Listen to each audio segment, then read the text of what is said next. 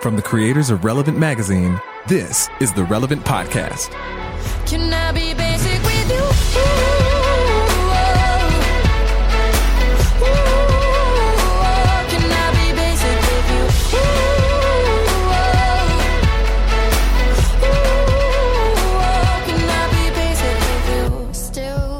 Hello, hello. It is Tuesday, April 23rd, 2019. My name is Jesse Carey, and you are listening to the Relevant Podcast.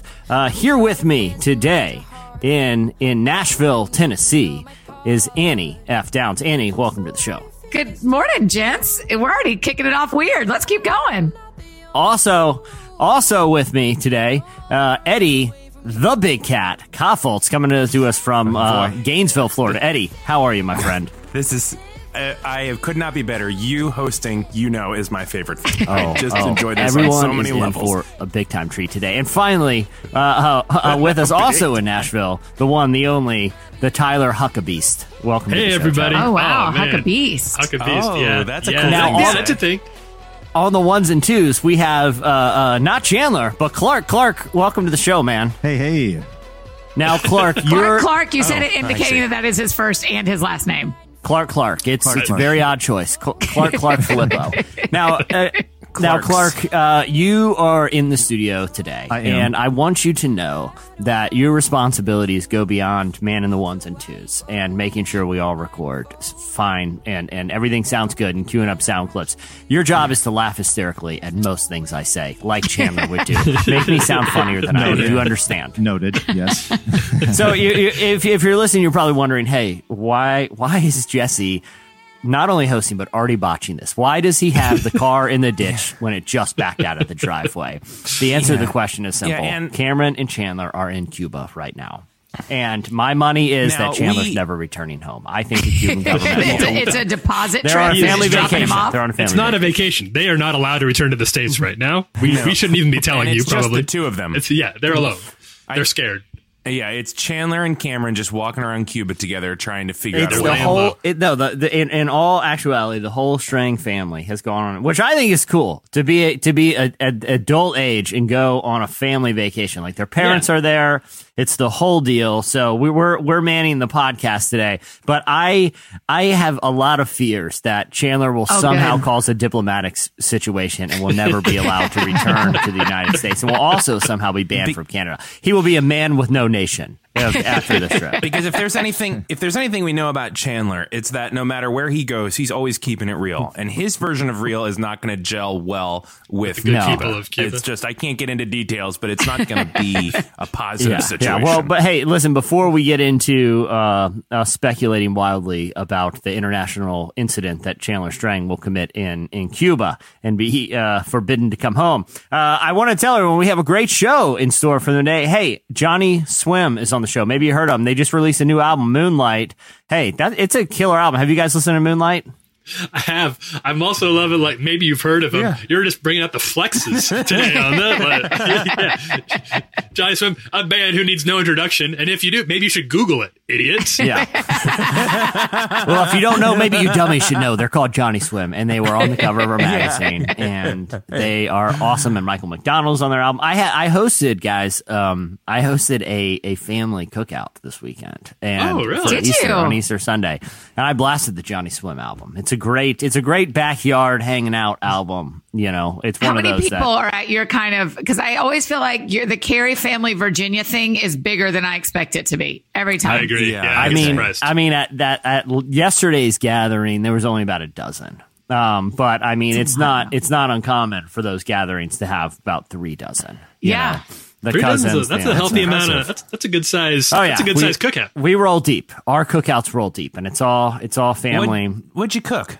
Uh, I cooked. I c- this isn't all that interesting, but I, I did man the grill. I, I man the grill, and I I, I I kept it pretty simple. You know, I didn't like. I feel like on the scale of cookout complexity, at the top level, you have kebabs because not only not only are you Yeah. Wait, really top Lots of- level is kebabs? Lots of prep work. 100%. that's the most complicated because it's a lot of prep work. You, you're you're you're chopping and skewering all these uh, this variety of like meats and vegetables. Then you got to cook them all and figure out how to get the temperature right.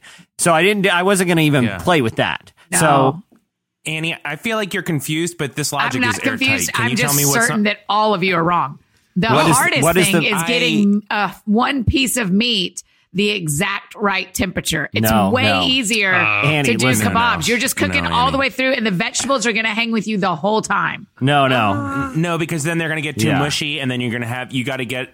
Yeah, there's It- a lot of it- complexity. to No, kebabs, you're and not. it's a- I'm not going to bend on this. Cameron isn't here to bully me. I'm not bending. A- Annie, listen. I I grill. I grill. don't think you've ever bent on anything. I just really think. Listen, you're I grill at least one. Like during the summer, I'm at least once a week grilling. And Annie, I can tell you this: I don't believe in meat thermometers. Okay, I, you don't have to tell me that. I knew that. I I'm not. I don't need a thermometer to tell me when my chicken's done. I will use my eyeballs and my gut instincts, and that's the only methodology I use, and it's never been a problem. Never been a problem. Did you guys do anything for Easter that wasn't as boring as Jesse's story?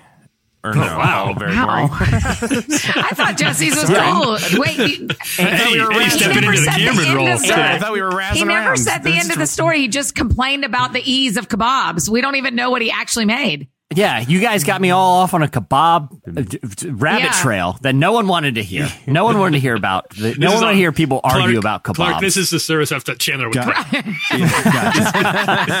no, we do. I'll say this: we do. Uh, we have like a weird family tradition, but I like it. It's, go- it's an egg cracking. What does that mean? And how it, everyone is responsible for bringing five boiled eggs to the cookout. Okay, you want to bring a backup in case you drop one because that always Okay. happens. And how it works is everyone sits around the back porch and. Uh, a lot of times, I don't know if I'm allowed to say this. There's money tossed to the to the to the, onto the table. So there's a large pot. Oh, at the, okay. It's a winner take all situation. Yeah, the The- rolling the- of dice. The, the, the, of the. Carey family on Easter likes to gamble. Um, we, that's how we, we observe. Uh, but you go around and like, like Eddie, let's say you're sitting across the table. I point to Eddie and you hold one of your boiled eggs and I hold one of mine and I smack the top of your egg with the bottom of my egg. Only one of those eggs will break. Okay. Then you return the favor to my egg. You go around around the table. It's the last person standing with the last side of unbroken eggs gets Oh, all that's the money. It was it was a real Oh, thrill. There's yeah, a trophy. There's a trophy with engraved names of the family You're dating lying. This is I- very exciting. back. The trophy. It's a large better. cup. And right now, I right now it only dates back to 2008, I think. But I'll say this: my name years. has yet to appear on the Really? You've never won. uh, trophy. Yeah, yeah. Not, Has anybody in your immediate family ever won? uh, no, Noah, Yeah, does Dana Noah win? won this year. Noah won this year. It was a Really? big- No. points on the board. I confiscated the winnings, I was but about to he say, did what's he going win. to do with all that money? Yeah, Take it Uh, to kindergarten. No, he. yeah, well, yeah, exactly. He's going to go gamble at kindergarten. That's uh, no. Uh, what, did you guys do anything fun for Easter? No. I mean, I played in the band, so that was fun. I liked doing that. What- what- tambourine? No, I played guitar and sang like a beautiful angel. Oh, but I then, you know, just very traditional Eastery kind of thing. No, you, you so you, you did you lead when you say you played in the band? Don't be don't be humble No. here, Eddie. No, no, no, no, no, no. I I am the second fiddle by all means, and I'm fine with that because we go to an Anglican church and there are about thirteen or fourteen different songs. It's just way too much, so I can't even begin to think about leading this Yeah. thing. So you know, I do my so I led and it was fun, and the girls were all cute. We did a great thing on Saturday night. We get all the families together in Gainesville that are in town, and just had huge cookout and hang out, and that was really fun and sweet. No trophies, which it's definitely a thing we should do. But we do a thing at these uh, at these parties that I love. It's um you you pick a name out of a hat Okay. of uh, of anybody of any of the people in the room that play a musical instrument, and then you pick the name of any song that you want. Like you can just pick the name of any song, and then they throw the chords up on like they air play it over to Yeah. the TV, and you just have to go with it and do the best you can. Um, you and I, Jesse, especially, really enjoy watching a good train Yeah. wreck. There is nothing nothing worse than and I will say his name Steve McCready uh, playing uh, playing pretty much when his name gets drawn I just start like weeping with laughter And watch him Um, and watch him play Old Town Road. and just do terribly A- A- Annie, did, did you do anything fun? Do you have any weird uh, uh, traditions yes, for Easter? I have okay. a great. Well, I was at church all day, but in between, we had one block of time that was longer than the rest of them in services because we had some mornings and some afternoon ones. And Huck, you're going to be so proud of me. So y'all know I'm on the teaching team in my church. It's me and two of the other people on the teaching team in my church got on bird scooters or lime scooters. Yeah. Oh yeah. And we went we went over the Jefferson Bridge, you guys, which is like Oh. it's really yeah. scary. I was scared the whole time that I was going to fall. there, it like, goes lanes? over the like, Cumberland? River. Yeah. Um, there are no lanes. I had to do it on the sidewalk. So you are right Oh, up against, you're scooting up against the edge of the river. I was so scared I was going to fall Is in. that your first time riding? it like, was my first time riding a lime scooter. and it was- Was it exhilarating or ter- or terrifying or? Yeah, or it was both? terrifying because of what the dudes made me do. Because they made me go over a bridge that goes over the grossest river in the United States of America. I wouldn't have died if I fell in, but I would have been poisoned immediately. Yeah, yeah, Yeah. super. Oh, yeah, the impact so- wouldn't have killed you, but the but the follow up instant, poison, the, the toxicity, tetanus. I- instant Yeah, the water It touching even- my body would have been the death your of me. Yeah. or you would have gotten like powers or something. You would have been a Yeah. mutant. So we It would- it just scooted all over the place, and then we scooted back into the church parking lot when all the cars were coming in for the fourth service of the day. Wow. and we're ready to roll. It was so fun. I'm like a big fan of them now. I wasn't before. I like now them. that I feel like I've done the scariest thing I could do on a scooter, Yeah. I feel like a normal street will be very enjoyable. I, I never understood uh, because I've read online like cities are fighting back against the scooter epidemic. Like you know, i- i- Yeah. people want them out of their cities. Wh- Who cares? Like Who it's par- cares? Really, who cares? like honestly, you could say, "Hey, listen, your city can get like a really sophisticated subway system that'll get you anywhere in town and beat traffic, and it'll be it'll be delightful." Elon Musk will come and put some weird tunnel in your town, or there's just scooters everywhere that people can use. I'm choosing the scooters. Uh-huh. Like since when? Since when did an innovative idea like that become such a nuisance? You know, like Right. the, the fun police and city councils not letting anybody ride scooters is a, is they're the problem. They're the bummer. Now, to be fair, I, as a driver, sometimes the people on scooters I'm scared of because I'm scared they're going to fall. As a scooty, would that be what I would be called? Yeah. A It's a scooty? scooty. Yeah, a scooter. Sure. Uh, no, yeah, that's right. Well, the funny. scooter is One, the one who machine. scoots, yeah. sco- a As scooty. one who A is a scoot, You're, yeah, sure, you're scooty now. I was afraid I was going to fall in front of a car and Sure. it kill me. And it happens. Yeah. I do recognize the first thing they tell you to do when you turn on the app is put a helmet on. So it's not on them if my head yeah, gets. more I have, more I, have, I have a friend. He came over on Friday night. It was I hadn't seen him in, in a couple of weeks, and when he he last time I saw him, he had a cast on because he had fallen on a scooter, broken his wrist. Really? And when I saw him, and that was a couple of weeks ago, and when he showed up at my house on Friday night on Good Friday, he he still had the cast on, and I was like, oh, that's taking a long time to heal up. No, separate scooting accident. Two He separate scooting. re-scooted? ac- He re he rebroke. His Really? arm. So I do think there are maybe some people. I, he's a friend, and I'm not going to shame him. His name is Cody. He's bad at scooting, and he, and I, so I think, and he's probably not the only one. So there may be some sort of uh, maybe they should. I don't think like a driver's license situation, but but clearly there is a range of abilities and, and skill sets when it comes to scooting that we need to take into account. No, Mm-hmm. here's the last thing we need is some uh, is is another license, is another th- course you got to take that you have to get the government to approve. You operate. How many how many courses there's driving a car and what's Yeah, the other I know. one? What Okay, I, I, I, okay. Here, this is true story. This is true story. My brother. Teach. Yeah, exactly. I don't Jumping need. out of an airplane, Thank you you, have to thank take you, a Uncle. Sam. I don't need you to tell me what I am and and am not allowed to tell my children actually happened in U.S. Yeah, history. doctor, Thanks, but no thanks. Yeah. Yeah. I'm like, if I know the stuff, I know the stuff. Listen, we all we all have WebMD and a farmer's almanac. What else do I need? Yeah, I know it's. I know. I It's, can scoot with that knowledge. Yeah, that's right. No, I th- th- this weekend my brother had he he recently purchased a boat, and my in laws Oh, were in town, and I wanted to take them boating, and That's cool. so so That's he's cool. like, sure. And he was like, "Do you have a boater's license?" And I said, "I don't believe him. Then I I do not believe that I should have to have any sort of paperwork to document my your brother? yeah to document my ability to ride a boat. I'll roll the dice. Thank you very much. And guess what? I didn't know it didn't even come up. It didn't even like there's there's no one out there checking Nobody boater's license. You know, it's it's No, no. it's a I mean, pointless thing. until you get pulled over. You boats can't get pulled over. Oh, Uh, maritime law. listen. When you're out there, listen, yeah, I will as soon as you get out past the the like the you get The feet out, you're international yeah. Waters. Exactly. You know what happens, Anything Annie? goes. If I see, goes. if I if I see those lights come on, and listen, I'm a live PD watcher. I know how these chases go. You know, You and me both, buddy. You've converted me so I, hard into I, a live PD I hit watcher. the gas. I hit the gas on my on my boat, and until I'm three, and I go straight till I'm three miles out. We're in international waters. Good luck. Yeah. You might as well have the Chinese government try to get me out there because you toss the kids out so you don't have that dead weight, and you just move as fast as you Oh can. my They'll be fine. They'll be fine. They're not Noah's rich anyway. Just throw him overboard. He can he find. He, just can pay his Noah way just back. came into a bunch of money, and Yeah, I will be figure it out. I will be safely in international waters. As the police, they like they they're they're flying. I'm there's like this. There's like seven police boats with the lights flashing, and me just rocking Michael McDonald yacht rock as I as I go through the international waters line. Just your you hair know. flying, your your Nat's hat flies backwards. Your hair is just flowing. As- yeah, I've, I, at this point, I've unbuttoned the, Oh, yeah, my shirt. Tommy It just Bahama And then flowing flowing once in. you flowing. hit once you hit that three mile thing, it's an immediate stop.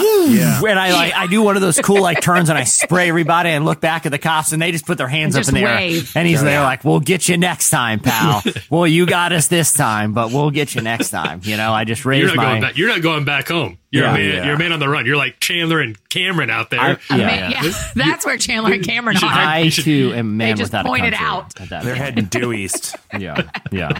Uh, well, hey, listen, we got we got. He uh, is risen, by the way. Happy Easter. He is risen. Happy Yeah. Easter. Joy. Yeah, it was. It was a good. Did you it was- preach, Annie? Did you preach, or were you? No. Uh, I would have liked for you to preach. I bet you do a good Easter storm, sermon. Thank you. I'll preach- hope- I'll- I'm sure you do. Annie, have you ever preached on Easter Sunday?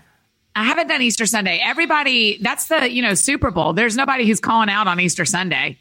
But here's Yeah. the thing. I'm, can I give my hot take on Easter Sunday sermons? This is Yes. this, this is a call. This, this is a this Oh, is a. Oh. dude, I, Tyler, I know what you're going to say. Say it. Go. Dude. Oh, Are you ready? I know. Okay, so Easter Sunday, and I get. It. I, I want to say first of all, I get it. I get. I get why this happens. Right. But Easter Sunday is uh, it's it's the low. Like everybody's going to church on Easter Sunday. People who haven't been to church all year long. It's been a year. Guess I better get back into church. You go in to to hear a sermon on Easter Sunday. You sit down, and the pastor, whoever's preaching there, is forced to give the the the basics, like the most the Yeah. most well known story, and the, if you know nothing else about. Yeah. It's about a the layup. Bible, It's about layup. Jesus, about being a Christian. Yeah. It's a Then layup. you know, oh my God. then you know this one. It's yeah, this one. This is, this is a T-ball Yeah. Exactly. sermon Dear situation. every pastor listening who took Monday off because you were so exhausted from all your exertion this weekend. No, I I'm sorry for what Tyler Huckabee I just know. said it's to hey, you. no, No, we're all in agreement here, No, including I you, co Annie. co-sign with Tyler because, like I said, this one, this Yeah, one is like also. this is the pitcher. This is batting practice. This is lobbing a meatball right over dead center home plate. Like you know what you're preaching on, okay? Like there's one story and everyone knows it. It's impossible to botch this one. Like if you just read the text, the story is so good. It's a man walking out of a tomb. It does not Yeah. get any better than that. It's Yeah. the greatest You miracle of all you- time. it can't be boring. It can't be more. This is this is the Harlem Globetrotters doing an exhibition match against the fifth graders. Like they're showing up And- like, like th- this And is you're easy. not you're not going to take the time to dig in and do the 45 minute like oh here's an interesting thing from Uh-huh. da da da. You got a hard 20 minutes because you got baptisms, you got 13 songs a band's got to play. Yeah. You got a lot happening. You're basically just doing like hey here's a thing I read. There you go. I just Happy want- Easter. I- I my just want- challenge. My challenge for next year for, for Easter Sunday 2020. Yeah. year you, you got a year is is I want to go in I want to and and you you call I've got time if you if you say you're going to do it then I'll buy a plane ticket I'll go to your church on Sunday mo- like give me something give, give me give me a little razzle dazzle give me a little give me a little sermon that I'm like oh I didn't I didn't see that I wouldn't have made that Wait, connection wait, to wait! the You're empty starting a new series on Jonah and the whale today on Easter Sunday. That's I'm a just- bold, I'm prepared bold move. Bold move. Yeah, because here's what's true: is the people who only go on Easter, they've heard the same sermon Thank you. every time they've gone to church. That's what I'm saying. Like Um, I, I would tell them, hey, listen, it's Easter Sunday. We all know what happened here. Okay, there, there's five books of the you're here. Bible that describe it in explicit detail. We're jumping into the seven seals Hi. of Revelation right now. The What's your Gospels, fifth right? one? Matthew, Mark, Luke, John, and uh, uh, you know the the book of Thomas Yeah, That- Thomas- Thomas the, recounts it, it's I not think. canon yet I- I wasn't calling you out. I was ready to learn from you. No, listen, like, my he, he's pretty into the apocrypha, even First though Corinthians? even though faith wise he has no reason to be. I I don't it. believe in the Council of Nicaea either. Them and their their There's canonization a lot process. that Jesse rejects about mainstream Christianity.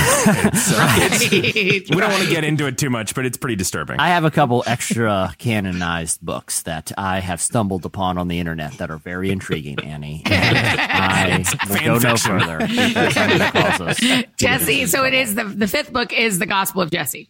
That's right, and it Yeah, says some it. pretty pretty outrageous things And, that uh, yeah. I, I just don't think the world is ready for. And none, no publisher I've shopped Chapter it around four to is all about shish kebabs. Yeah, exactly. and how difficult they are to Yeah. really master them. It's the the, uh, the the commands of shish kebab of, of shish kebabbing, Annie. It's a, it's a fascinating. it's a fascinating. Jesse sent it to me for some proofs to give it a, a little edit. And, and my, shocking. my honest advice to him was you need to get on a boat and you need to make your way towards international waters right now. You need to know, toss the dead Blessed- weight of those church will, love. the, the, the man will not let this stand. Blessed are the portobello mushrooms, for they oh, will top the kebab. Don't okay. think we can do this joke. That yeah. Okay. I'm gonna. I'm gonna.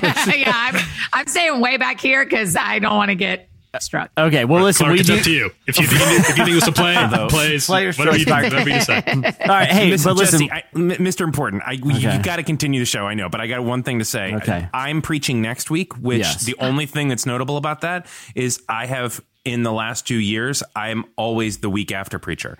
So week after Christmas, Yeah. who's up? This guy. There's 11 Yeah. people there. I'm in. Yeah. So next week's Easter, get ready because we are going to dive deep into the book of Jesse. Okay, There's I going I to guess, be. guess, guess next time I preach, When? uh, Mother's Day. Oh, oh wow. Guess who's always up on Mother's Mother's Day Day? sermon. okay. I I know I we. love it. I can't wait. I I, will pick- I be mean, I picked it. I helped make the schedule. Annie, I will be there. Cross my I heart. would love Yeah, to yeah. hear you I can't preach on wait. Mother's Day. Okay, I, Yeah, I know, I'm I know. We we we got to move the show on, but I I've always been curious about this because I've never preached. I preached a sermon like in like youth group, maybe you know, like, but but I've never never as an adult to like an adult crowd have I have I preached a sermon. So here's so we we have two people on here who regularly preach and are going to be preaching soon.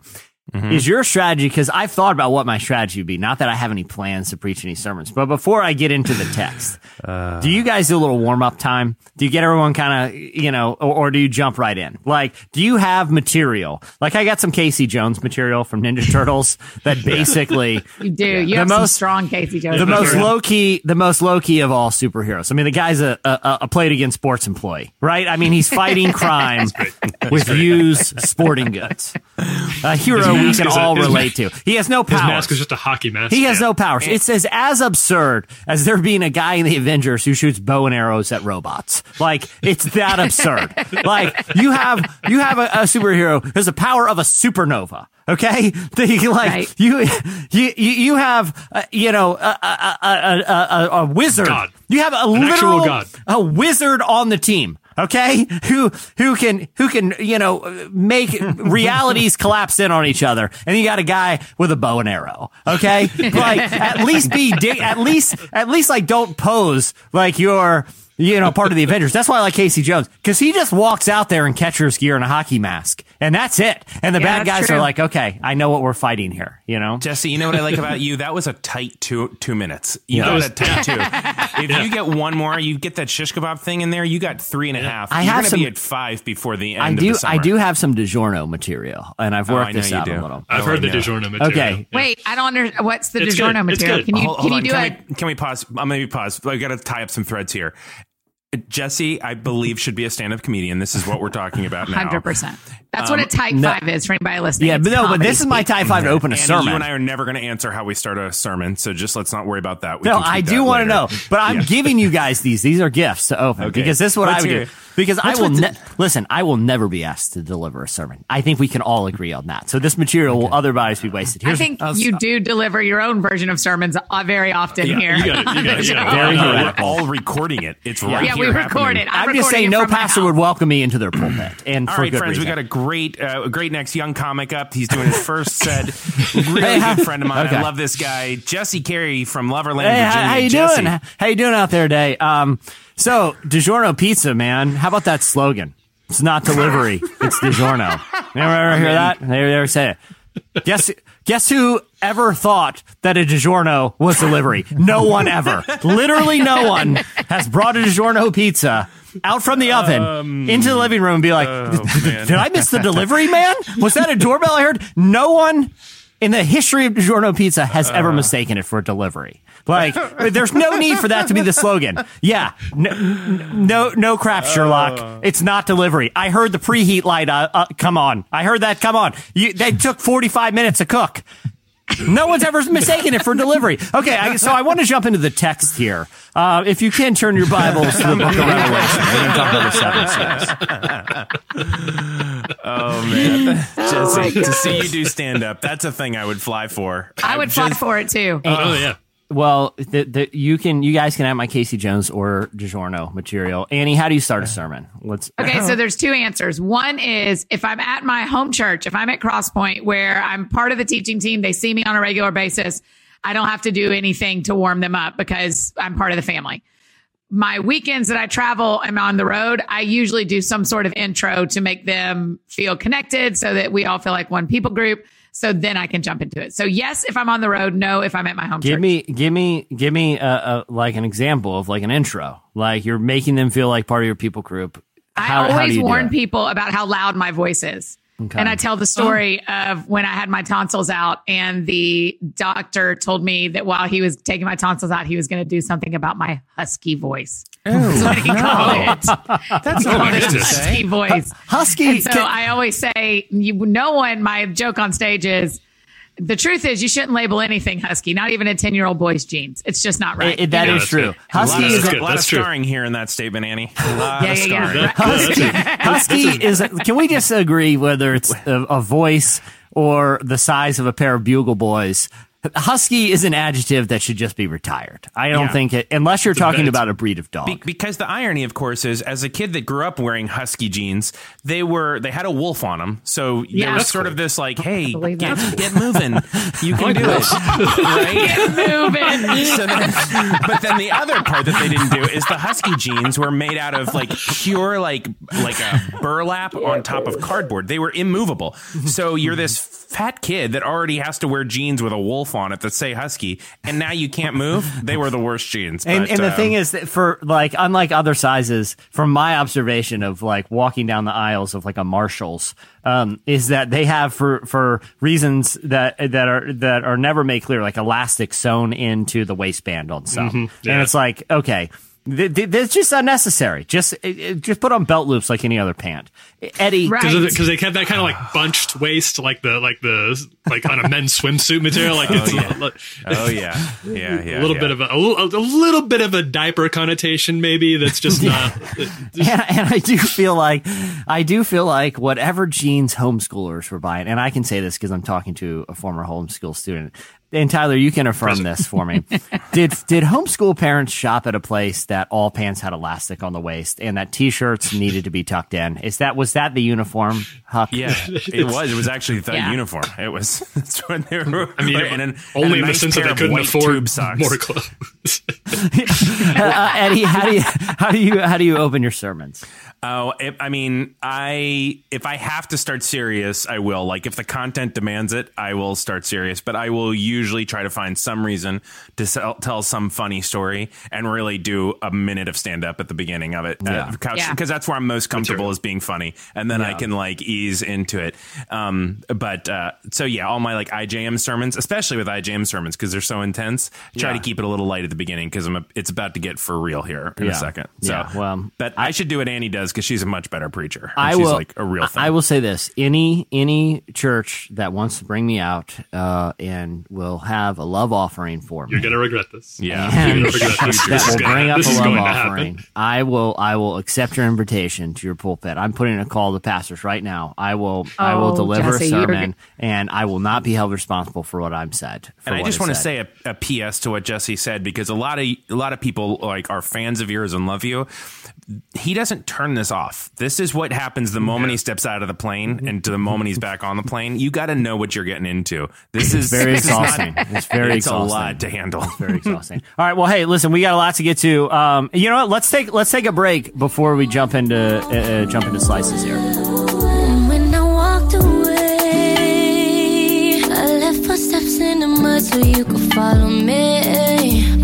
I walked away. I left footsteps in the mud so you could follow me. Yeah, so bad at holding water, slips right through your fingers. We both end up drowning. It would hit the ground and then the path would wash away, wash away. Yeah. And I really wanna work this out cause I'm tired of fighting. You're listening to the way I am. Kalani with the song Footsteps. And at the beginning of the show, you heard Sigrid with the song Basic. Hey, before we, we jump into slices, I want to tell you that today's slices are brought to you by Squarespace. Whether you need a crisp landing page, an eye catching gallery, a sleek blog, or an online store, it's all possible with Squarespace. They have award winning templates, customizable settings, and powerful e commerce solutions, all without a single plugin. Right now, Squarespace is offering uh, a relevant podcast uh, listeners a special deal. You just head over to squarespace.com slash relevant for a free trial. And when you're ready to launch your site, use the offer code relevant to save 10% off your purchase of a website or domain. Eddie, you've used Squarespace before. Am I right? Oh, many times for many different reasons. It's incredible. I and What's I your root- most recent website you built, Eddie? Oh, just ch- little changes to Eddie, just my own EddieKaufholz.com. But I like, I really okay. don't have time to do it, and I really don't actually understand what's happening behind the scenes. Yet it always just seems to work out very nicely. And I don't, I like don't have a good idea for design. Like I know what I don't like, Yeah. but I I can't conjure in my head. Okay, I want to create this logo, and they just like make it all really tidy and beautiful. So I love it. Yeah, well, when I say like award-winning templates, like the templates really look professional, really sleek, and it's really easy to use, like Eddie said. So, listen, if you're interested in getting 10% off your first purchase or website or domain, and want to check out the free trial, go to squarespace.com/slash relevant. All right, it is time for Slices. Eddie. Let let's let's let you kick it off today. Well, first of all, I'd like to just call it Annie's little judgment of me. She's like, hmm, "What was the last website you made?" It was all No, that's like, always. It was all like, "Okay, cool, Annie. That's sorry, not don't what I was websites." doing. I- Since he's not here, I Cameron think we can all always agree. tells us hilarious things that he builds in the middle of the night, and I was hoping that you were secretly doing that as well. if I I want to did, weigh I in. w- I think Cameron inflates the numbers of the websites that he builds. He's every week that he reads a Squarespace ad, he says he's built another website. I don't know. I, I want to see the I want to see receipts on that. Well, Right. I, I, I have a plan. Maybe Eddie, we can get together and talk about this. But it's in invite me to speak uh, dot uh, Dot com. dot com and uh, and it's for pastors who are wanting to go down in a blaze of glory. They they've had Yeah. it with a career in ministry, and this is how they want to go out by inviting a real wild card to the to the pulpit for the pulpit. And uh, you know, I'll set that up. All right, Eddie, what, what do you got for a slice, man? Listen, the three gentlemen right here on the show right now have some form of beard, I, and and and some of it would be, I think, for all of us, it would be a little more than stubble. I, I shave my beard pretty tight. Um, Huck, are you just unshaved, or would you say you have a beard? uh, I would say this is mostly stubble, right? Yeah, I, I think so. It's like it's like a this, this is like probably four or five days. Yeah. yeah, good, nice. And Jesse, that's uh, twenty minutes for you. You were Yeah, clean shaven. yeah. at the beginning of the show. I, I I shaved as we were logging on to Skype. Like the Santa Claus. I, I often reserve podcast time for personal hygiene time. Uh, it's a lot of overlap. Yeah, I'm we clipping know. nails. Uh, you know, I'm I'm using that little thread floss thing on my eyebrows, just flinging them everywhere around the Oh mall. Oh my gosh, that, that hurts so much. What you would is that? never be able Does it to hurt? be threaded on a podcast. No. you would Is it? never be able to. You would scream the whole time. I've time. said it before. I've said it before. But the most awkward, like I don't like. Okay, so for people that haven't seen it, Annie, tell you what, you've actually had it performed to sound like. Tell Yes. them what eyebrow threading is. It is literally plucking the hairs of your eyebrows one at a time using threads.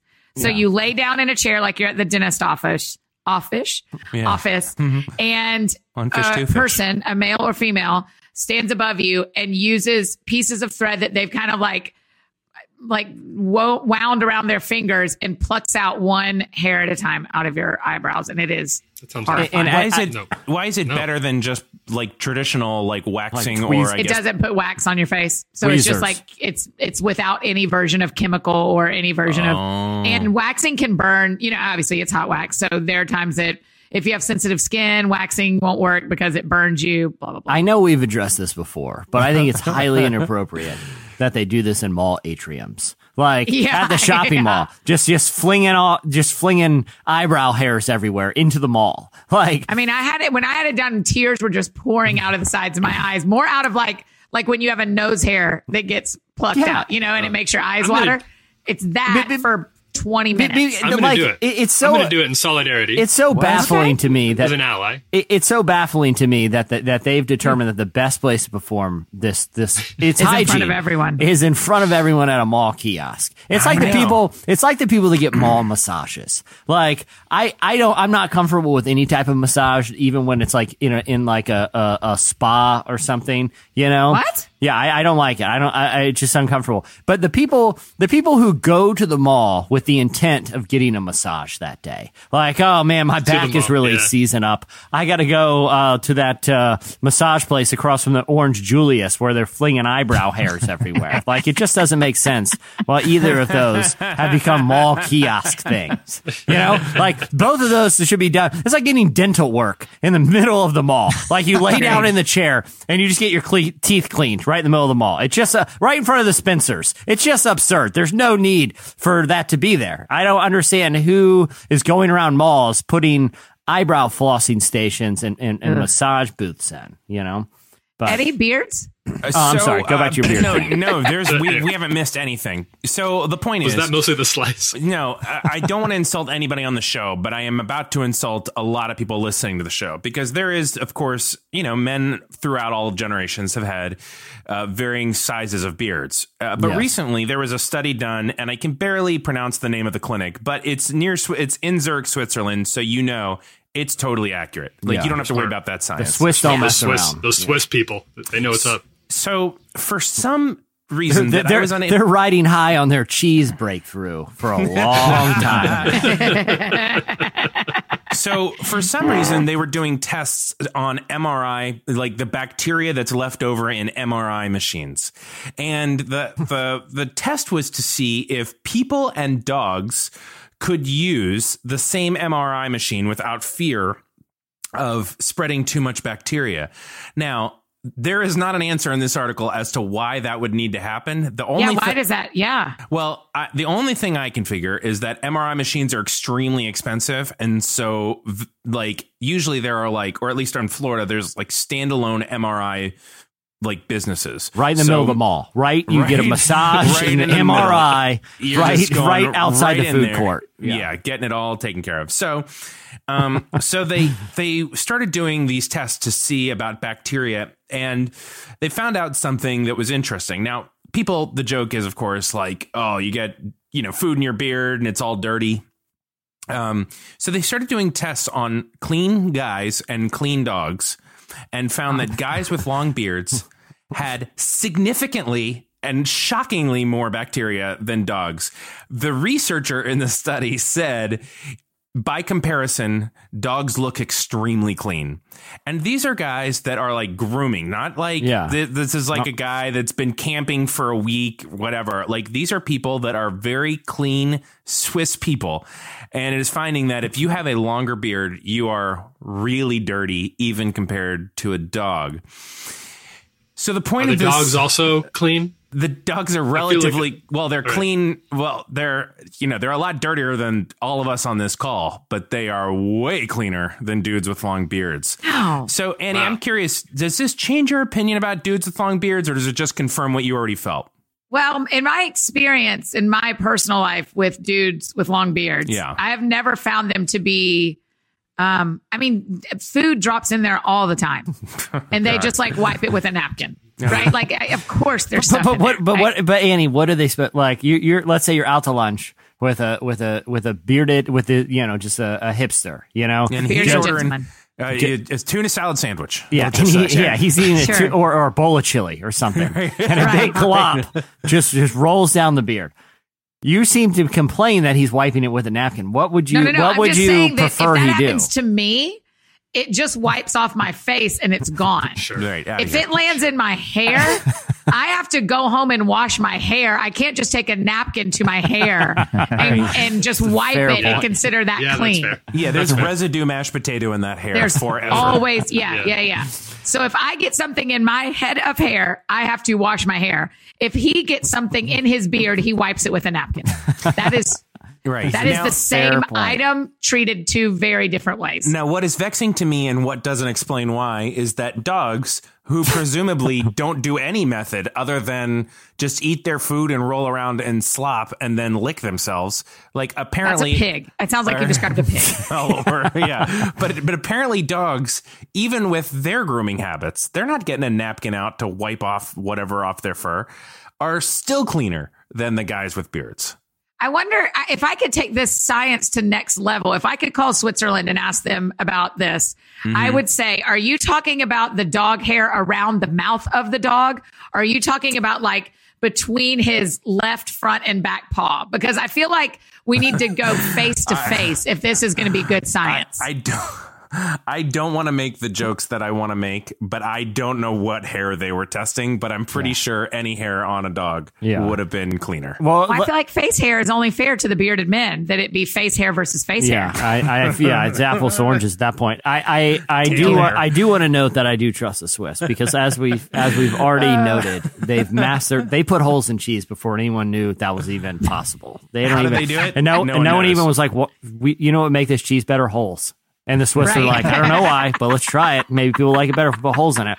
And, and it totally worked. The other thing they've mastered is army knives. They, the Swiss Yeah. know here if i was if i was like drafted into the swiss military and they'd be like all right welcome aboard uh you know here you're gonna start your boot camp training but first here's your army knife and they gave me one of those tiny little red Yeah. like what what am i supposed to do with this? This is the military. This blade is like an inch long. It's literally an inch long. It- th- there's a corkscrew on here. Am i drinking wine? Am i decorking wine on the battlefield? Why are, sure. why do I want this tiny, tiny knife with uh, a Phillips head screwdriver on it? It makes no sense. Wait, what- wait, wait, wait, symboling IKEA furniture out there on the battlefield?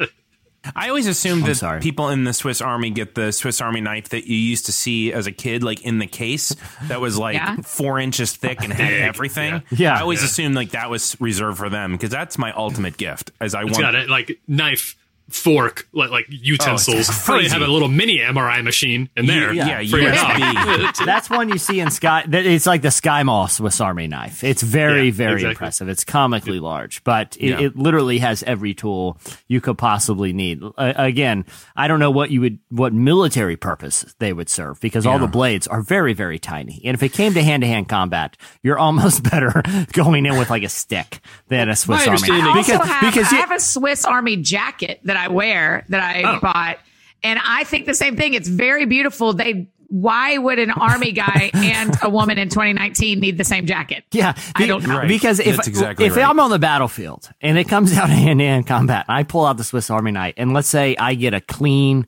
poke in, that's just going to anger my my That's adversary. two inches. Yeah, yeah, yeah. That's a, I- that's you- a- you- that's you a like flesh get wound. stabbed right in the liver by a Swiss Army knife. And you could be, and- and the guy would just be like, "Ow, man! seriously. Ow!"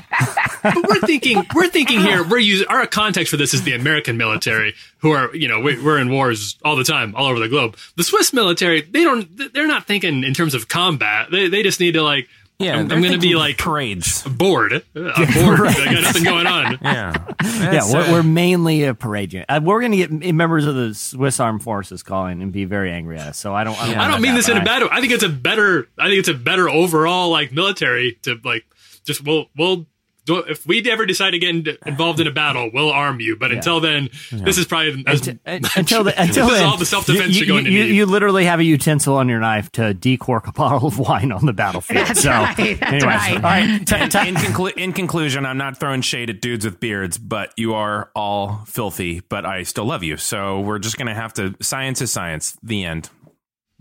Ty- Tyler, Ty- Tyler, uh, what do you have for your slice, man? All right, so this this ties into a conversation we were having earlier Okay. about church, about how about how you kick off your sermons, Yeah. about how you really get the people get the people interested in a sermon, and so I'll be especially interested to hear from the pros on this podcast here, Eddie and Annie. Uh, give me some of your insights Thanks. into this this methodology. Um, so this story comes to us from just outside of Columbus, Ohio, in uh, a church called Impact City Church. I like and that uh, this was Impact this City.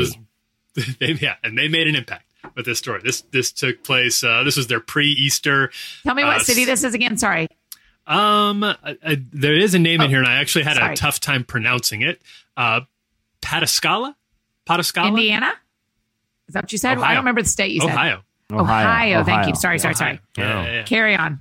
Um, so, uh, so they, this was, this took place in the youth group. This was their pre-Easter sermon Okay. situation. This was to, to get the kids excited for Easter. And, and, there and was a, can can I just ahead. throw a hypothetical right there? Like Yeah. the youth pastor is assigned the pre-Easter sermon at youth group. Presumably, this is this is his chance to basically audition for maybe next year. I can get the call up to be That- that's true, to yeah, get the get main the glow up. So so Right, he's right. really he's really trying to think outside the box here. Yeah. He's yeah, not. He's not starting off with, uh, you know, a, a tight three minutes of Swiss Army knife material. He needs. He Or needs to pull out DiGiorno's. Had he brought the DiGiorno's, that may have been different. he would be- Literally and in joke Then he form. would be be a a lead slice pastor. He would be. podcast. It would be a slice of DiGiorno. he would be. He would be Andy Stanley by now. Well, he would be. Okay. So what? So what happened to this guy, Tyler? All right, so so this gentleman decided that the the best way to get the kids an idea of what Jesus went through on on that on that East on Easter uh, two thousand years ago was to give them a little bit of, a little taste of of how Jesus endured the the torture of being arrested. Uh, b- uh, before he was crucified. So first he lined up all the kids, high schoolers and middle school students, and said, "You can spit in my face, and I will not retaliate. Again, I'll, no repercussions, no negative ramifications. We'll go through and spit in my face." And the kids did. And at this point, we're like, "It's a little weird, but this is youth group. like weird things Right. happen in You, youth you, group." you do Right. weird stunts with spit all the time. Oreo and Yeah. Gatorade communion. I get it. if I could go Uh-huh. back and like see a video of myself and things that I did in youth group, I would probably they're probably blocked out. I'd probably I don't be want shocked. to. Right. Same, I think it's all for the best that that those are like tucked away in a dark area of my mind, waiting for a therapist to find a few years down the road from now. When, Right. when I inevitably commit a crime that requires me to. But then he he doesn't stop there. Right? He lines the kids up again and says, "Now you can slap me in the face." It's harder. You can you can slap me, and I will not. Oh I will not defend myself. I will not retaliate.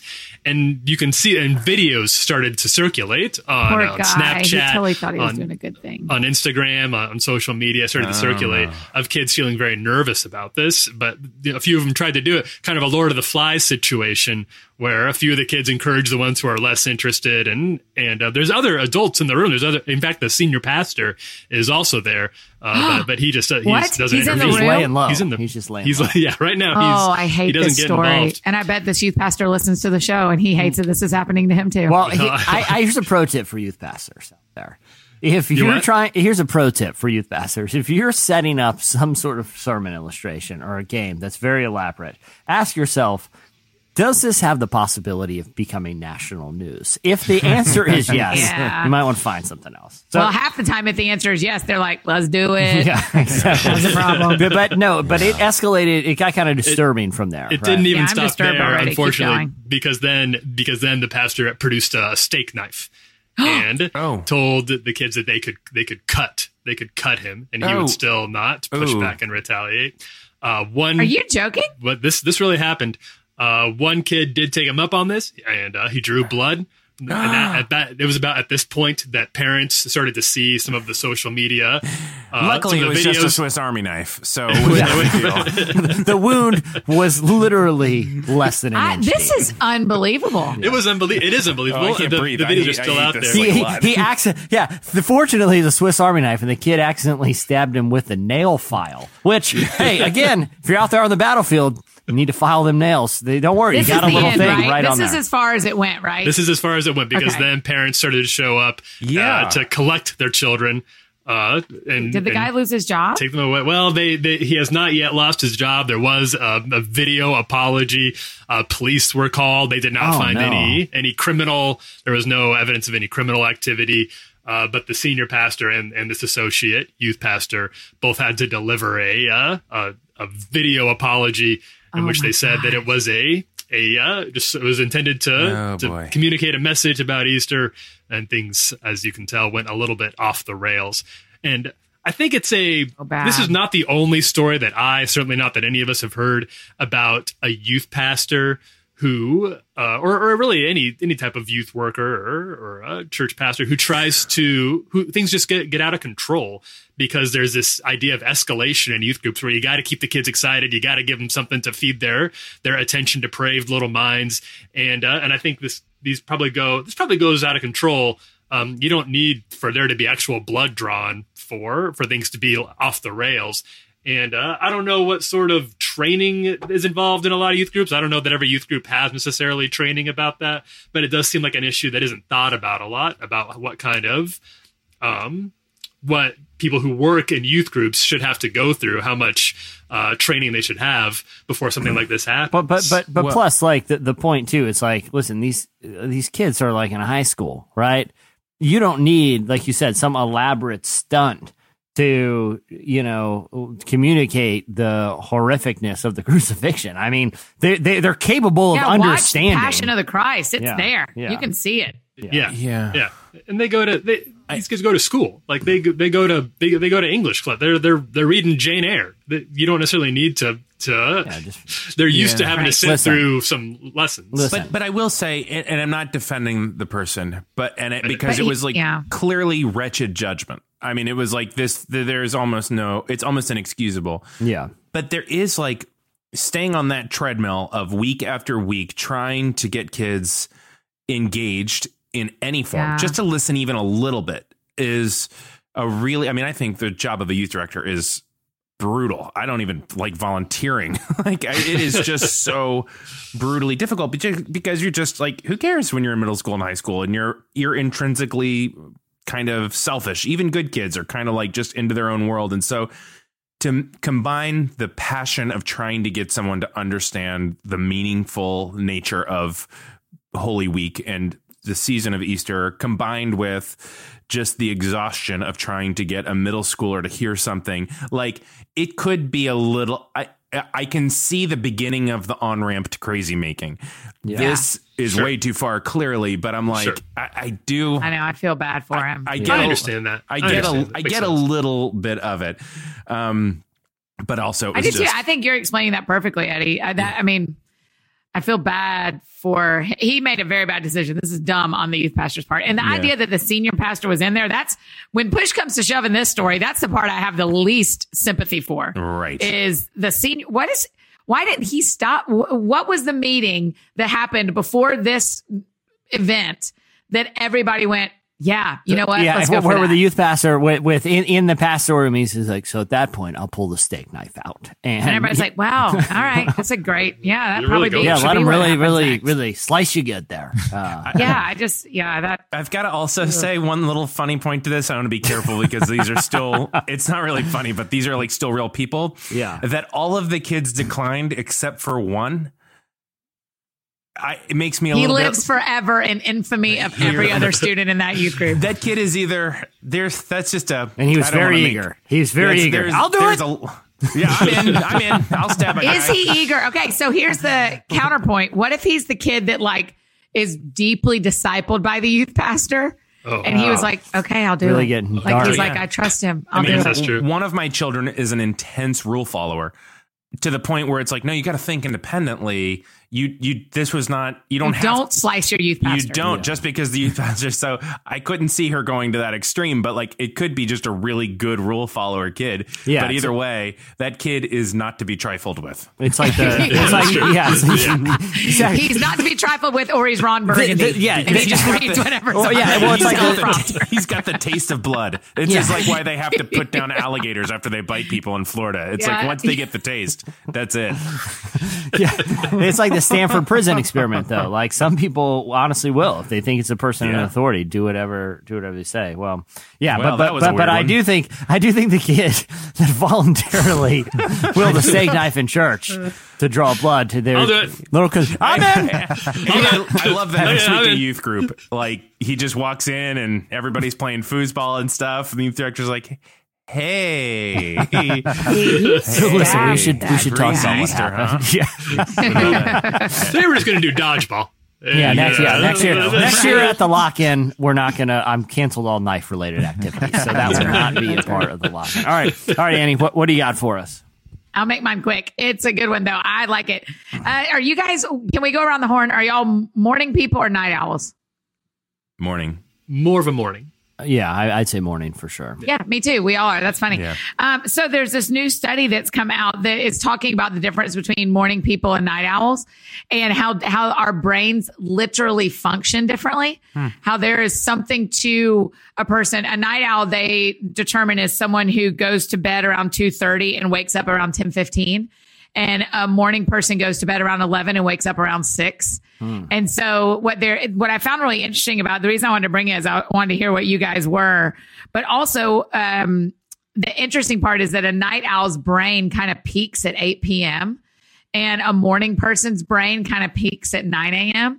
And what this whole article is talking about is our need to get rid of our traditional nine to five day because no one is peaking in their brain work from nine to five. Oh, and so, in fact, in this article, it says that only 6% of the people in the UK work from nine to five. A lot of them do eight to four. Hmm. And now there's even a bigger push to do seven to three. Wow. That people would rather, morning, morning people would rather get up, get to work, get going in the morning and be able to leave and have their whole afternoon. And then night people are kind of doing freelancy jobs and doing things where they can start whenever they want during the day Yeah. and work until 8 or 9 p.m. and then stay up and have still have a whole life after I'm long asleep and uh, carry on into the morning. So I, I mean, I, I used to teach elementary school, so I had kind of a nine to five, but we also went seven to three. So it was just way Yeah. easier for me. Yeah, I I, and Yeah. I, I I used to teach too, but there was a steak knife incident. And, uh, you know. Anyway, sorry, Eddie. my my circumstantially just because of Brian being in school uh, all the time and studying all the time and me being with the kids at different hours of the day i start my workday now at 7.15 and Yeah. like what i can get done between 7.15 and 9 o'clock is about equal to what i get done through the rest of the whole workday like it's just like i can write pages and pages Yeah. that early in the morning and it's just been it's remarkable. Like I would love it. I would, but I understand how that doesn't work for like school schedules and in practicality. But man, I totally nine to five are like some of the worst hours, especially like uh, twelve to three. Ooh, Oh, oh, that is Oh, just a man, nothing- miserable. Even if it's nothing not like a big lunch. Go ahead, Jesse. But but that's why in like some cultures, like it's literally you get a break. You know, like in Mm-hmm. in you know Spain or in some some uh you know Central American countries, you know there's siestas. Like in the middle of the day, you Yeah. literally get a couple hours break, whether you want to have a long lunch or a nap or or do whatever. People recognize, hey, that's kind of a dead time. You know, when it comes to like productivity. I is it I, I don't know, is it like agrarian regions reasons that we have like a nine to five work schedule or is that like post industrial? I don't I don't I think know. that's got to be post industrial, Yeah. but I don't actually know. well, like daylight saving times, that that's here because of a holdover agrarian. from agrarian. Yeah. You know, when most people worked outside and they needed, you know, I, I don't know. It does seem like you know we like the, the whole generation that is in the workforce right now inherited a schedule that might not be, you know, the most uh, advantageous for productivity. So that, that's interesting, Annie.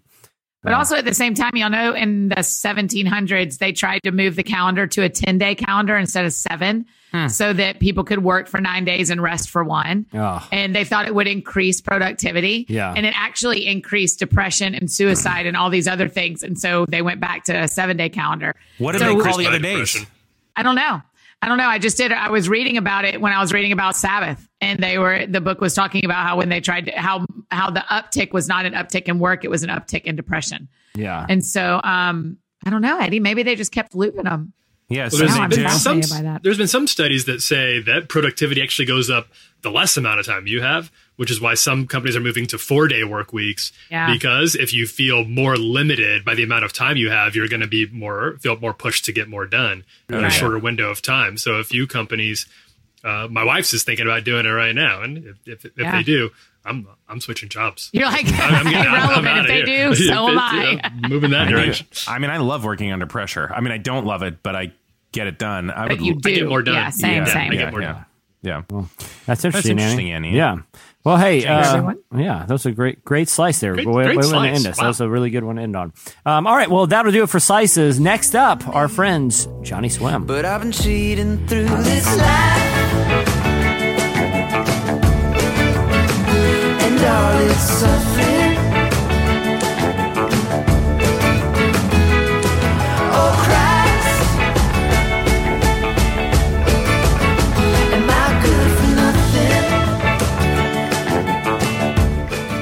Wes and his wife are full time musicians living in Nashville. As the parents of two young children, they knew that they needed to find a new healthcare option that didn't carry the expense of traditional insurance, especially considering their unique employment situation. When one of their children needed a heart procedure, they knew that they had made the right decision when they joined Samaritan Ministries.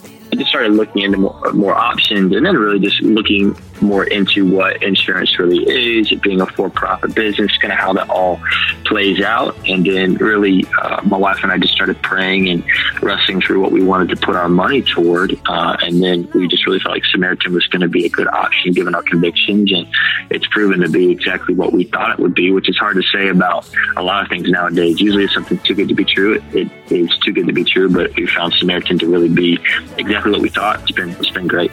Having, you know, you, you mentioned before you're married, you're on traditional insurance. How is the experience of, you know, being with Samaritan, being a part of Samaritan Ministries different from, like, let's say, you know, just an average time you went to the hospital before you were married and, and were kind of doing the traditional thing? I think the biggest difference is you really sense the ministry dynamic in it. Um, before, you know, uh, you break a bone or you go to hospital or whatever the, the, the need was, and you either pay a copay for a visit or you, you know, you, you work that out with insurance and submit it to them. This time you, you feel a little bit more of what the actual need is with Samaritan, but then you also see God provide for that through the people in the ministry. I mean, like with our son, I think we had 65 people uh, send their shares to us to provide for that um, heart surgery need. And so we got 65 notes of encouragement, praying for our son, people speaking into his life, even though he's only six months old, believing for, you know, a full recovery and healing. And so just knowing that you have a team and really a, family of people behind you, that's a huge difference. I mean, you, when you have to go to the hospital, it's never a positive thing. But with Samaritan, it, it, it wraps a positive bow around it, so to speak, because you have people who are praying for you If you would like to learn more about how you can be a part of this ministry helping each other with healthcare, visit samaritanministries.org slash relevant.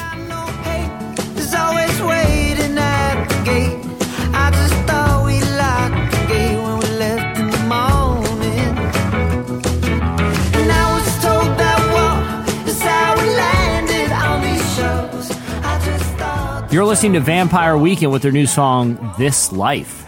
Well, we're very excited that Johnnyswim is on the show today. Uh, As you know, Abner and Amanda Ramirez just released their brand new album, Moonlight, which features a continued evolution for the singer songwriter duo. Along with the Americana inspired ballads they've become known for, the album features catchy pop fused songs and even a collaboration with Michael McDonald himself. Our own Tyler Huckabee recently uh, spoke with Abner and Amanda about the new album. Here is a part of their So conversation. let's burn the bridges down. Let's burn the bridges down. Light 'em up, no turning around. No escape through the ashes now. Let's burn the bridges down. Let's burn the bridges down. Light 'em up, no turning around. No escape through the ashes now. Let's burn. Do you ever wish that you all had a little more of a? Because I, I would totally agree that you don't have a an easy genre or box that your your sound slides right into. Do you ever kind of wish you had one of those? Something that would be a little more. Oh, this is we know what we do here. This is an easy one. We're a we're a rock and roll band, or we're a soul band, or we're pop music. Never, Never. never, once. I will say the the road is longer when you don't have something that you fit into, you know. But uh, but as long as you're okay with having to kind of make your own path, then which we we you know get our jollies off of doing that. So. Nobody's even uh, even if we had a style that was so easy to describe, it wouldn't really make the path much different because everybody's life, everybody whether you're doing music or you sell insurance or whatever, everybody's life, regardless of how many people have the same job title, is bespoke to them. It's custom, the opportunities, the people, all the millions of nuances that occur every day that make your life just so much different that nobody could ever copy. It's just uh, for us, there's, we can't even fake it. We can't even fake that we have a, a lane with other people, Yeah. even though I guess what I'm trying to say is nobody nobody shares a lane anyway. Yeah. Everybody's you know finding their own unique path, discovering the life that they were meant to live. And for us, I don't know how I got the, I got all the way there. off of, You just wish you played. You could say you played pop music, but here we are. Uh, yeah, no, I never. I've never wished we could. Uh, we could just say we were some genre. It's like a match anytime it'll turn into flame. Say goodbye, I know I've said all mine. The love that we keep is the shelter we find. Oh, let's burn the bridges down. Let's burn the bridges down. Let 'em The last time with uh, with the God Michael McDonald on it, which I Yeah. love and which is great, and I, I couldn't believe how uh, how much it worked. Um, I, I obviously want to know uh, what uh, like how the song came together, and then I want to know how Michael got involved. Man, we were uh, we were through with Need to Breathe last year, and their guitar player, a guy named Micah Pringle. Micah Pringle. Wow, look at me, Micah Nichols. Micah Pringle's another friend of mine. Micah Nichols played guitar with them, and uh, during sound check, I would sit out during their sound check sometimes, and Michael was playing these chords, and I text him even while he's sound checking, like, dude, what chords are those? What song is that? I want to listen to that song because it must be a song. And he texted me back, like, no, it's not a song. It's just some chords I'm playing. So that day we were in Seattle. We went and sat by the tour buses, pulled some chairs out, and we started writing the last time. And one of the first things we wrote, the first thing we wrote was the opening line, which is my favorite line. Because really the song, it's, uh, how do I say that? The song's about the first time I ever saw Amanda and how I, I said out loud, that's the girl I'm going to marry. And I said it to a girl that I was dating. And so I got dumped. Yeah. But I never dated again until it was Amanda. And so it was this, this song about that tension of waiting. Of uh, I, I saw something, and I really did. I saw something that was worth waiting for for me, and I never dated another girl until Amanda. And so we started singing, "But I can, but I can, but I can if it's for you, if it's for you." And instantly, I was like, "Oh, that sounds so much like Michael McDonald. We got to keep that. That sounds like so like such a tip of the hat to Michael McDonald." And then that grew into, uh, "Can somebody reach out to Michael McDonald for us and see if he would sing on the song?" And he wrote right back and said yes. Oh and wow! so we went up. He, he we went up to Santa Barbara where he's at. We rented a house. Malay, the, our producer and dear friend, is also a brilliant chef. Malay made a really fancy lunch for us all. Mike came in, and we sang. We cut vocals. We cut Mike's vocals uh, as we were overlooking the Pacific Ocean in Santa Barbara. Uh, and I was having a Bellini or something, and it was just perfect. It was like exactly man. what I was hoping it would be.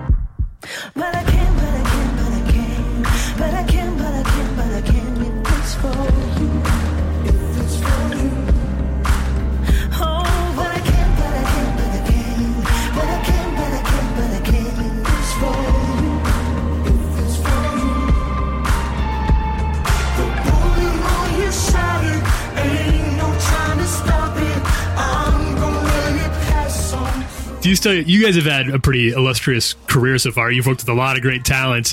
Do you still get a little like antsy when somebody of the Michael McDonald caliber comes into your lives? Oh my gosh, yeah. We I think we all had like a small moment of panic when he walked in because he came early. Came like 30 Uh-huh. minutes early. And a friend of mine was coming was coming up to kind of help with our help with our kids while we were working, and so she walked in and he was there, so she just was like, "Oh yeah, come on in." Like walked in, so I was expecting her to walk in, and she walks in with Michael McDonald, and we were like, we were all just kind of like, "Oh hi," like didn't really know what to say or do. You know, it's always a thrill. It's always a thrill. Um, last song I want to ask you about, and uh, I would be I would be loath to not mention this one because I, I feel like we should really get the story behind the title track. Um, why why did Moonlight end up being the song that you chose to use as the the title of the album, and, and how did that one come together? So for us, the album Moonlight, a lot of people approach an album, a project, and there's a theme already in mind. For us, it really is a journey of it, it's it's not self discovery, but it kind of is self discovery. It, albums for us end up being very much markers of where we are in life right now mm-hmm. when we made that album. And so as we write Moonlight, we kind of get to discover, oh man, that not not just the song, but the whole album. I guess this is what we're thinking about. We're thinking we've all gone through the phase in life where everybody's getting married. All your friends are getting married, and then you fast forward ten years, and all of a sudden everybody's getting divorced. Yeah. And this theme kept popping to the bubbling to the surface of the reality of love, not the what's the other what's the word we use? The reality of love, not the ideal of love. Everybody wants to talk about and sing about the ideal, hashtag goals, hashtag couple goals. Oh my gosh, they love each other so much. But not, I'm just in general, like everybody loves love, right? But the reality of love that we so venerate in our culture is that it's not always the sunshiny, beautiful top of the mountain experience. The real love makes you hurt more than you've ever hurt before. Mm-hmm. Opens you to the opportunity of being crushed like you've never been crushed before. That's real love. Like when a man and I said I do till death do us part, we don't just mean until we get bored back out. We mean until toe tags and body bags. We mean until like decomposing next to each other in a box one day. That's the kind of love we're talking about. It's ugly, it's nitty gritty, and it's not always sunny. Often the most real part of love is what grows in the moonlight, what grows and what's harder to see. Grows in the times that are maybe a little more uncomfortable, maybe a little bit easier to lose your way. And so the song Moonlight is about two friends of ours that we tried to connect, and they they were really close friends. then they hooked up, they made out, and one was mad about the other one. The other one was like, ah, you know, that's not for me. And it was about uh, the soul crushing experience of uh, of that not working out. but for us, it really it's the it's it became the title track because of because of that. It's like the reality of it, man. When you put yourself out, even when you put yourself out there for a thing, and you get a glimpse of of something you'd be willing to fight for in a relationship, in a person, in a teammate for life. That's dangerous. It's dangerous to put yourself out there, and then because rejection's a real thing. It's not always going to work out every time. You don't want it to, you know. Yeah. And Yeah. uh, so it seemed like that. Not just it seemed like a good theme, man. It seemed like the like it it it seemed like it spoke to the theme of all the songs at once. Moonlight. You'll be here long after the moonlight's gone. Say you feel. Oh, if for love since you met me, you'll be here long after the moonlight's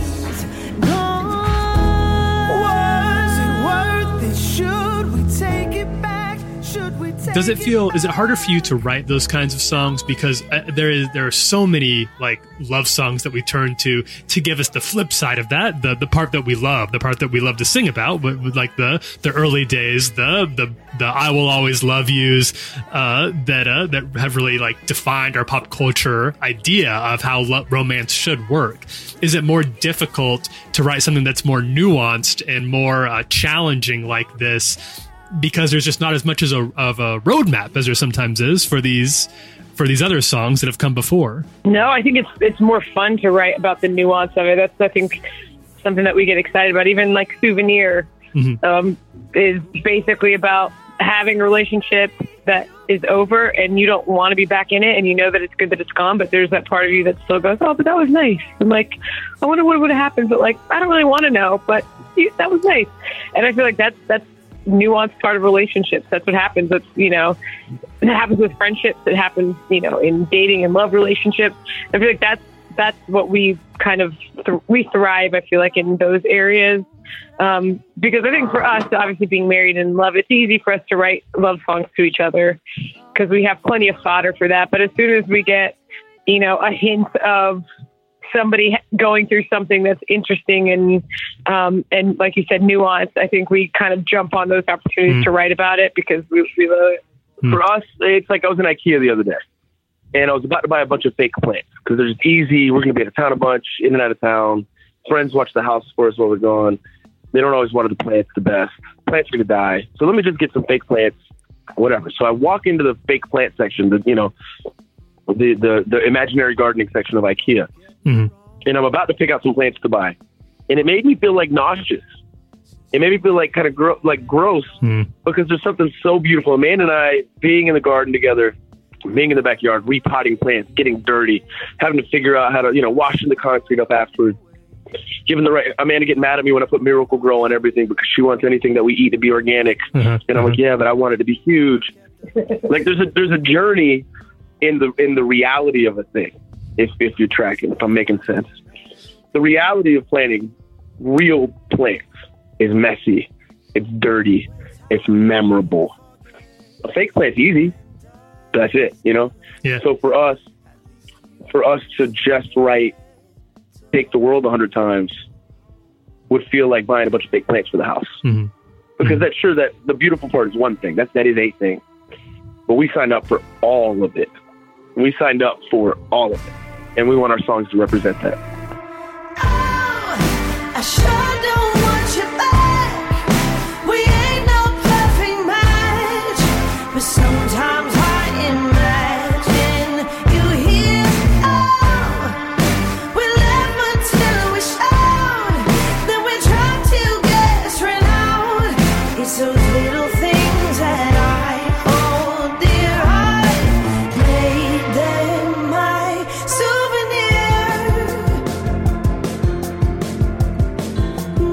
All right, you're listening to Johnnyswim's Souvenir, and that's from the album Moonlight that we are talking about. Great album, go check it out. Okay, uh, so it is time for a segment we like to call Ask the Cast. I put out a call on Twitter to to have people send us questions, literally any questions they want. I've curated a handful, and I will I will throw them out to the team that we can field them together. All right, guys, do you guys want to start with a, a, a, a serious one or uh, uh, one that is is goofy? What you, you, let me know. I mean, there's no way y'all are going to answer them seriously, so it's dealer's choice. No, no, I, I'm I'm curious because there. Are, well, well, let's ease into this. Let's ease in, ease into this. Okay. Uh, David said, "What is your go-to movie snack when at the theater, and what does it say about your theology?" Okay, uh, uh, um, Tyler, why, why don't we start with you? That feels that feels like an, an article, an headline we would have come up with in the editorial meeting. Yeah. Movie snack go-to.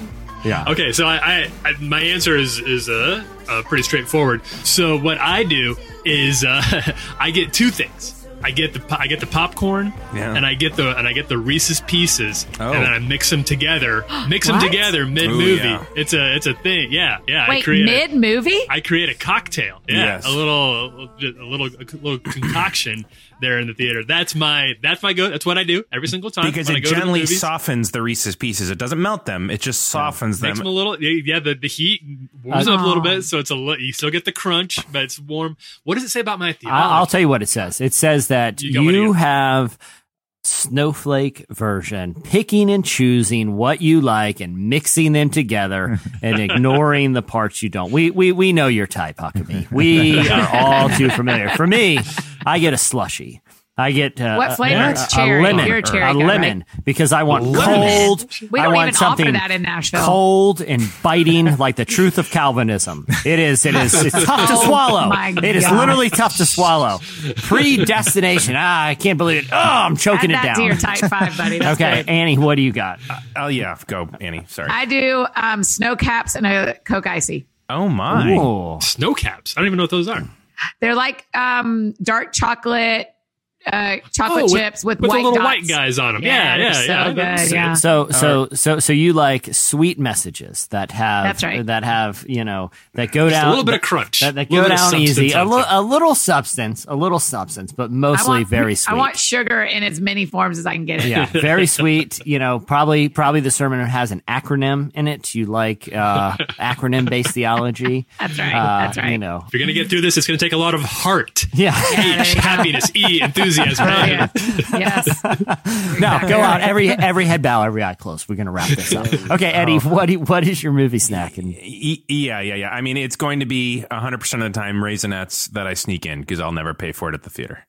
Oh. oh yeah, I'm a oh, big, yeah, I'm a that's good food Sneak sneaker inner. You're just not a Christian. We've talked Yeah, about yeah. this You're before not- because I've told I you I don't even a know what your in religion is. It just means you don't have a theology. An I don't remember that That's, that's the move. Hey, that's the move of an atheist who has no morals. Taco Bell. yeah. S- Hey, hey, sneaking food in. Obviously, obviously, someone who has zero morals and is a pure atheist. And of all has- the trash to sneak in, if you're You're gonna if you're sin boldly, don't go for the raisinets. Go Oh, get I love them that- so much, and they're quiet. No, you can't hear them in the theater. I guess that's That's true. the problem. You can always hear the snow caps when they they, Yeah. they have a they have a slide to them in the box. Yeah. Right. That's why I also really like do. I'll also do a gummy bear or a gummy worm all day long. I love I them like so that. much. Oh yeah. I, I, Oh, dude, I'll, I'll I- warn you. I'll warn you. Listeners at home may may be tempted to try my popcorn Reese's Pieces concoction. I would encourage you to, but it, it makes a huge mess. mixing mixing in a movie theater aisle is is complicated. People do not like it, but you just got to go for it. I've said this before, but I'm a master of sneaking food in. I don't go snacks. I go real food. Like I'm having a meal in there. I've Yeah, done Taco. Bell. I've done Wendy's. I've done Arby's. I'll say, ma- and I've said this before, the master level sneak in. If, if you've done this, you can do anything. Is Boston Market because you got some soup, you got like a plastic thing of turkey, you've got mashed potatoes involved. good. You you have to keep everything leveled. Try sneaking that in. That's that's a master class. Okay, Karen said, "What are your best quote unquote uh, in parentheses non traumatizing childhood memories? Best childhood memory." Annie, let's start with you. Okay, best childhood memory. Um, my fifth birthday party was a surprise. We went and saw fireworks when we got back to because my birthday's are on July fourth. When I got back to the house, my godparents had thrown a surprise Barbie birthday party for me. Oh, was that's awesome. fun. That's fun. oh wow. Oh, wow. Huck, are you going to remind us about that time your parents left town at Christmas town uh, at Christmas time and uh, And left you know, home. You know, it's a very wealthy Chicago area neighborhood. That That's, that's uh, my best traumatizing. That's my best traumatizing one. But she she specifically said, Yeah. When I was a child, I, I. I nearly tortured two burglars to death. Um, it was just it was heartwarming, though. It I learned a it lot. was a memory. I learned a lot about the, the real meaning of Christmas that year. Okay, what, it happened again a year later, and it was crazy. It was uh, extremely unlikely. What, what what best childhood memory? Uh, I think I think my answer was I, I got a few. I- I'm gonna say I'm gonna say uh, tenth birthday. Uh, we we drove to the biggest town near my little Nebraska town where I grew up. It was Kearney, still a very small town. To watch Founded the- by the- Carnies. to watch Space Jam in the theater. The Space Jam had just Wow. came out. Space Saw Space Jam, uh, and then I ate so much uh, pizza, stuffed crust cheese pizza from Pizza Hut that I threw up. And then went to the video game arcade, and I got my first girl's phone number that I ever got. Wow. It was, What a day. it That was a day. What a Oh, it was it was amazing. I think that That's was the best day of my life amazing. to this day. That that is the, Yeah. that is like a John Hughes movie. Just that one. Yeah, you're not going to beat that. Why have you not No. written that into a script? Come on. It's a beautiful day. It's too pure for this world. Eddie, what do you got, man? there was this uh, Uh, this thing in fifth grade, and it was a big deal in fifth grade. But it was this place called Enterprise Village, and it was like this whole huge like city that had been built. Um, that everybody like it, it was like for students to learn like practical life lessons of like uh you know how to write checks, how to have a job, how to like This buy is your things best with money. childhood memory. Wait for it. So everybody, so we work all year to get to go to our Enterprise Village Day, and it's a huge day, and we all finally get our jobs. And uh, anybody want to take a gander at what my job at Enterprise Village may have been? Uh, Police. I couldn't begin. Choir director. the mayor. And so You were the day mayor. that I went to Enterprise Village, I had to do nothing. I didn't do anything. I made more money than anyone else, and I just walked around, and people wanted to talk to me and shake my hand and call me Oh, the that's mayor. brilliant. And then I made a speech at the end that I did off the cuff, even though my only job was to write it. And I will say that was probably one of my best childhood memories. Mr. Mayor. I'll tell you mine. Not, Jesse, not, gotta not a day goes by that I don't think about this. I think about Oh, it. boy. I have like a, you know, I get this crazy sensation when I think about it. I had this youth pastor who's a real jerk. And before Easter one year, Jesse. he told me I could stab him with a steak knife. It was so great. The best day of my him. life. It was the best day. No, uh, I don't have a single memory. I think, you know what I really liked about childhood was that, that I look back fondly is building like sketchy bike ramps. That was like a cool. I mean, I don't have like one single memory with them, but I loved it. There was nothing better than Oh, all the the, buddies in the neighborhood. Like, you know, you steal some wood from like a construction site and you make your, your sketchy X Games uh, ramps. That was always fun. Okay, Uh-huh. let's do. I, I, we uh, this one we can keep kind of quick. Um, we, we don't have to answer it, but someone needs to help out Ray. Ray was recently up for a promotion that he didn't get, and he wants to know how do I bounce back with grace? What, how would what would your advice to Ray be, guys? I'm sorry to hear that, Ray. First Yeah, of all, that's that, a that's that's really tough. It's a tough setback. He- I want to make know- jokes, but there's no joke. That's just a Yeah, real it's bummer. not- it's I know funny. the thing That's- is that's that's hard. The thing is, had this steak knife incident not happened, Ray would be associate pastor, not youth pastor. Ah, there it was. what was your I advice for him? bad for that youth pastor. He's still tuning in because he thinks they've stopped making jokes about me now. Yeah. and But then it's all every, in good every fun. time It's all good the fun. guy turns He hit around the Listen. forward 30 second button like six or seven I've times. been there, Ray. six times, and he keeps running into his own memory. By, by the grace of God, there go I, and by that I mean I've never asked So he wants anyone to to stab bounce me, back but- with grace. Yeah. You know what? You know what's great about Ray though? Just the fact that he's asking the question and thinking about it means he's Already bouncing back. He's already he's already exactly who he should be. That's I just- exactly right. I think the question is how do I not be bummed out about it and feel like resentful? And I I don't know what to tell you. Like sometimes it's okay to be sad about it and it's okay to feel resentful because maybe you should have gotten it. And it's okay to find other jobs because it's just a job. It's not real life. It's just work. So Mm-hmm. That's. I'm not saying like That's quit good. your Treat- job. treat but I'm yourself. saying it doesn't make you less of a person. You are exactly and, who you but- should and at the same time, I would say, I wonder if there's something to be learned about why you didn't get the spot. I have a friend who didn't get an uh, uh, promotion she should have gotten, and as she asked more questions, it ended up being not about her talent, but about the politics of the system. And that was really the information was very helpful to her about moving forward. So I think when you can ask questions about why Yeah. you didn't get the raise you wanted or the promotion you wanted, you get answers that help you better understand the situation. Yeah. Here, here's what I would do, Ray, if I were you right now. This would be very, very fast. If your job allows this, and I, would- I would hope it does, I would assume there's some sort of protocol for this. I would take a random day off. Just to, just just put it on the calendar and take it off, and I'd make that Ray Day. And Ah, and you do it. You do it. You do whatever you want to do all day. You don't you don't judge it. You don't ju- Yeah. treat yourself. You don't judge it. You don't think that like like give yourself just a little time to bounce back by doing by having a full day of stuff you really Full day love to your do. own. That's a great and, idea. And hopefully that will hopefully that'll boost your mood a little bit while you think about Annie and, And Ray, Eddie's if you'll let us know long-term what Ray advice. Day is, we'll all celebrate it too. I'll happily do yeah, that. let us know. I'm in. You could I'll call take in. a day like that. Yeah. Oh, I would love a Ray Day. Uh, I'm, I know we need to. We, we'll wrap on this one, and so this one's kind of serious. I, I like. I like what we asked Ray there. I, I like the advice you guys gave. This one's kind of serious, and we'll, we'll end Thanks, here. Dad. And, but Brian said, "What's the What's the one most important thing we can do in our day to day lives to further kingdom work?" That's Brian. And wow. I know my answer to Brian, and that I is to graphically answer. illustrate Yeah, yeah, yeah. the Yeah, brutality of For sure. I'm just joking. The the uh, what would uh, what would you guys and, and we got to keep this relatively quick. One thing day to day you can do to uh, you know the expression on your face further the kingdom. Annie, what would you what would you? I would say Brian? really actively love the people around you. I would say focus in on your own personal pursuit of holiness. Let that be just contagious. Work on yourself. Huck. What would you say? I would I would say you guys were both so ready to go, and now I feel like I'm like I'm on the spot. I would say be uh, be be uh, be generous with your resources in a sacrificial way. Yeah. Well, that's good. I mine's kind of. I would say. Oh my this- gosh. this I kinda- no, you no. I'm not going to say see anything dumb. I'm no. I swear. I swear. I'll be. I'll be real. I, I I think all of those are great, but I, I think Eddie, this kind of goes through yours. Like, take time for like introspection every day.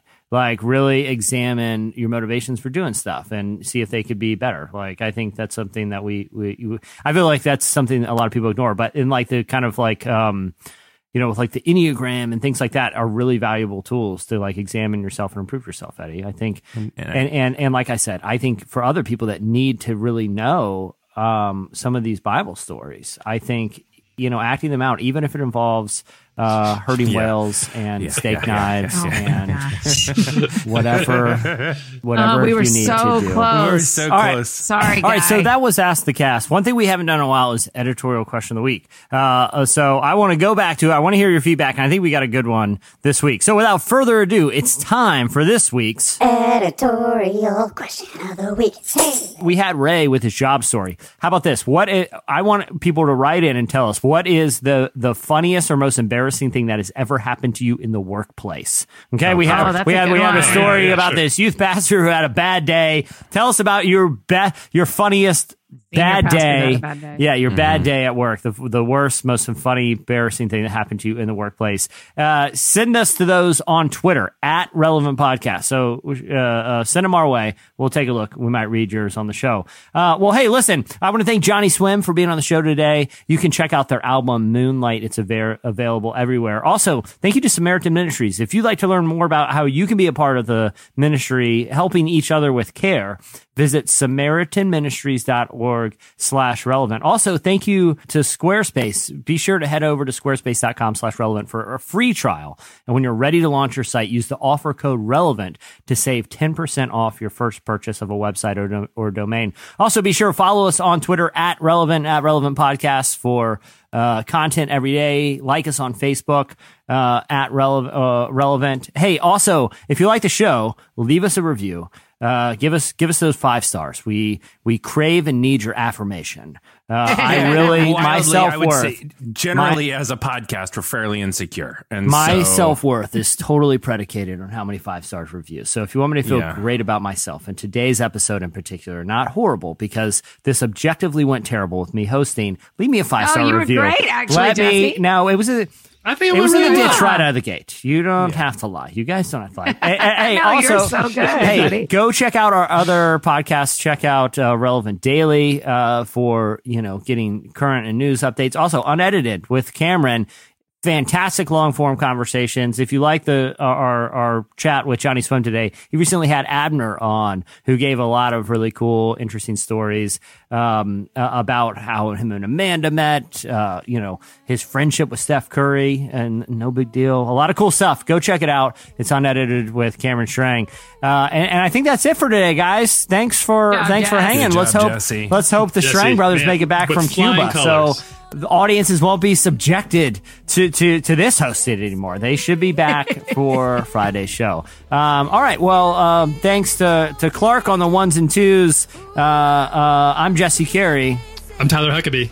I'm Eddie Kaufholz. And I'm Annie F. Downs. We'll see you guys on Friday. Can I be basic with you? Ooh, ooh,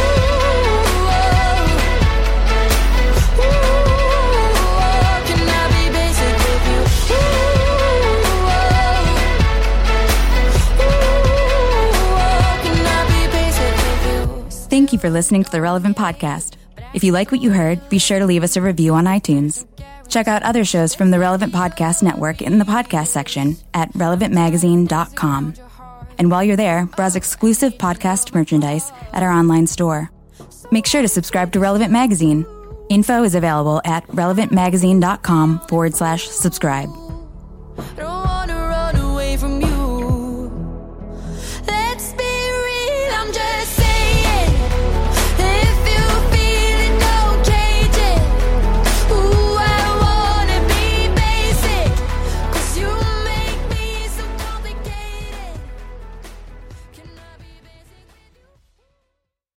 Guess who ever thought that a DiGiorno was delivery? No one ever. Relevant Podcast Network. What's so special about Hero Bread's soft, fluffy, and delicious breads, buns, and tortillas? Hero Bread serves up 0 to 1 grams of net carbs, 5 to 11 grams of protein, and high fiber in every delicious serving. Made with natural ingredients, Hero Bread supports gut health, promotes weight management, and helps maintain blood sugar. Hero also drops other limited edition ultra low net carb goodies like rich, flaky croissants and buttery brioche slider rolls. Head to hero.co to shop today.